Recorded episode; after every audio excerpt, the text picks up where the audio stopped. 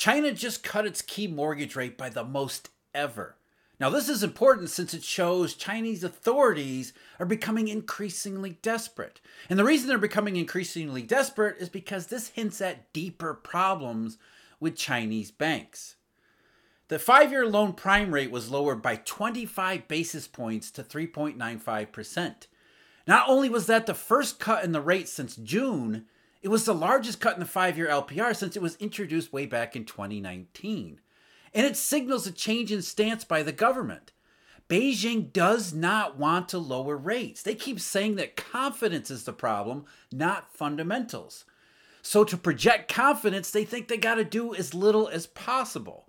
But the more projecting confidence doesn't work, the more officials are forced into taking these bigger steps. And even Western bank cheerleaders and economists aren't really buying it here.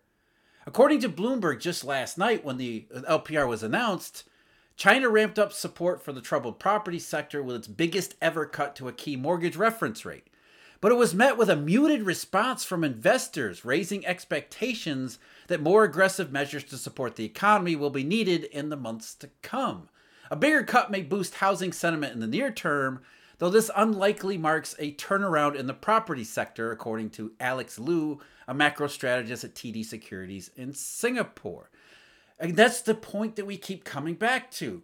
China does something and it doesn't work, which hints at more aggressive measures down the road, which doesn't work, which hints at more aggressive measures down the road. And we keep moving further and further down the road without anyone to stop and ask the question why aren't these measures working? What is really the problem here? And the problem starts in the property sector, but maybe it has spilled over into the banking sector too. Because there are issues that go farther, much deeper than just consumers and households not wanting to borrow in order to purchase properties. And the the overhang of properties that need to be purchased, especially in smaller and lower tier cities, gets bigger and bigger and bigger. Assuming we have any idea whatsoever how big that is, and we've heard some really jaw dropping statistics from former officials not long ago talking about maybe more houses than the entire population of China, of China could potentially even inhabit. There's a huge overhang of properties, and yet prices are only modestly moving lower as authorities keep trying to hold the situation together. But as we keep coming back to, it isn't working. The more China feels it has to do, the worse you know it actually is becoming. In addition to the five year LPR, which was lowered by 25 basis points, Chinese banks, because the LPR are supposedly set by banks and then published, the LPRs are then published by the PBOC, not without sub- substantial consultation from authorities at the central bank, um, rarely do the LPRs do something that the Chinese authorities aren't on board with. We saw that last August, and what was a weird uh, period when the Chinese government lowered the MLF, which is what these are supposed to be based on, and then there was a there was a shift in the one year and the five year, and it was a complete it was a complete fiasco. So you have to wonder what's going on here with the one year loan prime rate, which was held steady at 3.45%, Meanwhile, the MLF, which the PBOC announced last week, was holding steady two and a half percent. Instead, what we're seeing is with the with the targeted approach to the five-year LPR, Chinese government is trying to play both sides. They're saying we're still projecting confidence in the economy. We believe this is the fundamentals, but we need we need to acknowledge that there are problems in the housing sector. Therefore, we're going to signal our support in the mortgage space by lowering rates in a way that any Western central banker would immediately recognize. There isn't going to be much of a direct impact from the lowering of the five year LPR because in China, most refinancing and resetting is done at the beginning of the year. That would have already been done in January. Therefore, the five the lower five year LPR, that's really about new home buyers and getting them into the marketplace. And March is traditionally the high the biggest month for home buying in China anyway. So, what the authorities are trying to do is signal that they're supporting the property sector by trying to entice a bunch of new home buyers to purchase properties at the height of the 2024 season. But who's who are they aiming these signals at? Because quite clearly, the five year LPR is a signal. We hear you. The property sector is a big issue. But who are they actually sending this signal to? It's not just first perspective for first time home buyers because it has to be much more that first time home buyers are not going to bail China out of its property property sector problems. In fact, again, that's one of the reasons why Western analysts have become a little bit more pessimistic about it. Another one, Louise Loo, lead economist at Oxford Economics. The, the size of today's move also reveals, in our view, a genuine concern among Beijing policymakers that the incremental slow drip of policy easing implemented thus far has had little impact. Again, that's because it's all been signals thus far. China wants to project confidence, but projecting confidence just isn't enough. This is something that has come up repeatedly over the last couple years, and it's something that we've gotten way too familiar with among Western central banks, and that is what they call transmission of monetary policies. Because monetary policies, certainly in the West, have less to do with money and most and they're mostly focused on these types of signals. We lower interest rates and don't think about how lower interest rates are supposed to stimulate anything. Just trust that we're stimulating the economy, the property sector, borrowing, credit, banking, whatever the case may be, and act accordingly. It's a signaling policy. Interest rate targeting is a signaling policy. And even though in China the five year LPR is set by tw- the panel of 20 banks that, uh, that are going to the survey, we know that it's in consultation, as I just said, with the PBOC, so it's as likely a much as much a signal as anything else. And yet, the rate cuts that have happened so far, the increase in so-called liquidity provisions through the MLF and other uh, other parts of the uh, PBOC's monetary policy apparatus, as I've discussed in recent videos, that isn't having an effect on China's banks either, raising this question about transmission. A recent study that was published in China even said the transmission efficiency of China's monetary policy has attracted much attention from the public recently. I don't know how much it's in public, but at least I think in China they mean public as in outside the government. Because the more the Chinese do, the less it seems to have a positive or any impact whatsoever. So China does all of this monetary stimulus and nothing seems to be stimulated which again sounds incredibly familiar. Another study that was published last year, which I can no longer find online, which is kind of strange, but it said basically uh, the China's monetary transmission mechanism that has become impaired since the pandemic.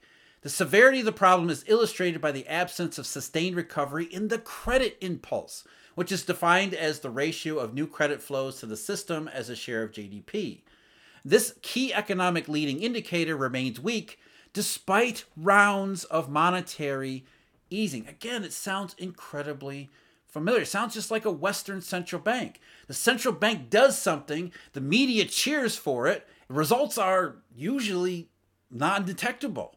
So we have to ask what is going on in China that even those outside the government are now questioning the transmission mechanism of Chinese PBOC policy? And the answer comes back to the banking system. Just like in the Western economies, it's all about banks. When you have banks doing their thing, it appears as if central banks are the most incredible and powerful institutions on the planet.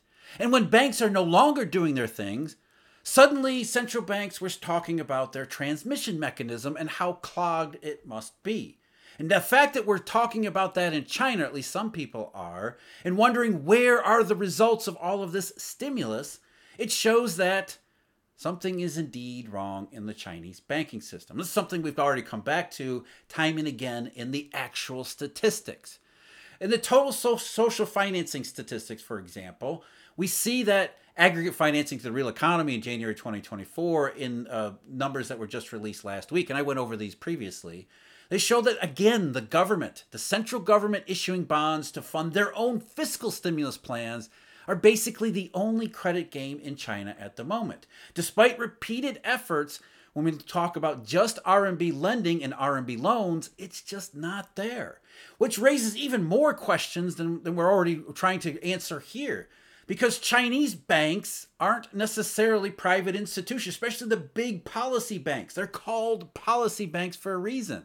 Yet the policy banks aren't acting in the same way in which Chinese authorities would like them to. So you have to wonder what in the hell is actually going on that China is starting to look more and more like Western systems, Western banking system, and central banks that are just hanging in the breeze with all of their policies coming up empty time and time again. Again, when, when banks do it, when they do what they're supposed to do, central banks look terrific.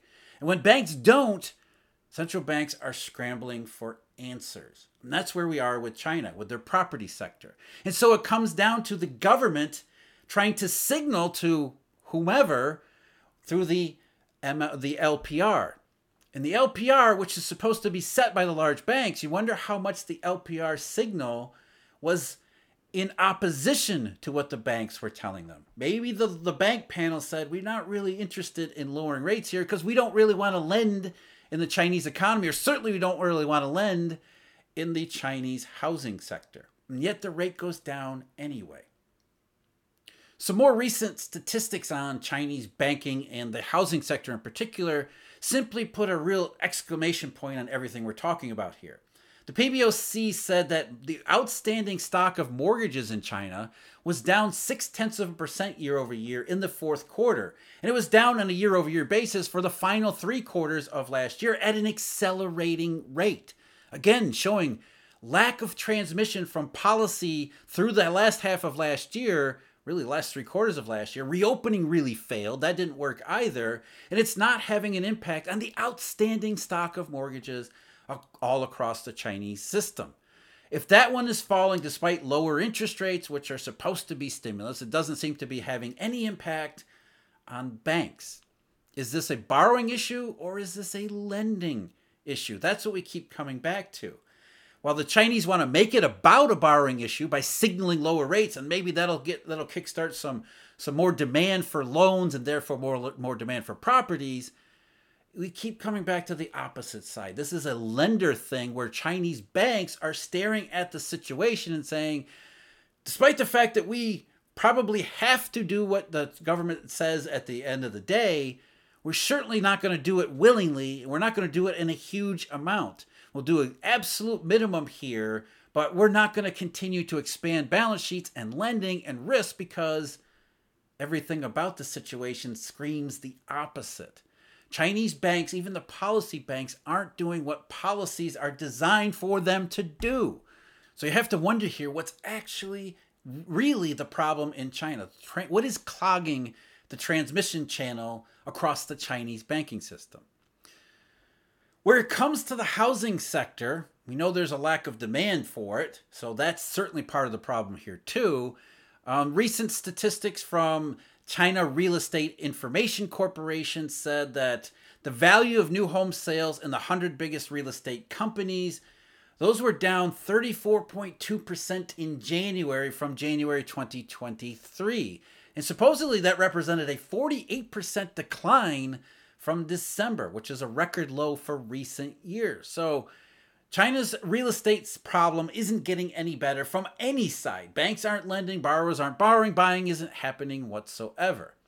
And I know most people say, okay, big deal, that's all China's problem. What should we care if we're not in China? What should we care about what's happening there? Yes, it's it's a bad situation, but it doesn't seem to be have it doesn't seem to be having any direct impact outside of China, nor does there seem to be a pathway for it to have any future impacts outside of China. But as I mentioned in yesterday's video, not only did the Federal Reserve in its le- in its most recent financial stability report repeatedly cite China because survey respondents repeatedly cited risks from China for risks to the United States. It was one of the most prominent risks in the FSR. Not only is that in the Federal Reserve's uh, radar, we also are seeing more and more as liquidity problems, again, liquidity problems, banking, lending, funding, liquidity problems from Chinese developers are becoming more of a visible issue to property markets outside of China. Bloomberg just earlier this month reported Chinese investors and their creditors are putting up for sale signs on real estate holdings across the globe as they need to raise cash amid a deepening property crisis at home, which trumps the risk of offloading into a falling market.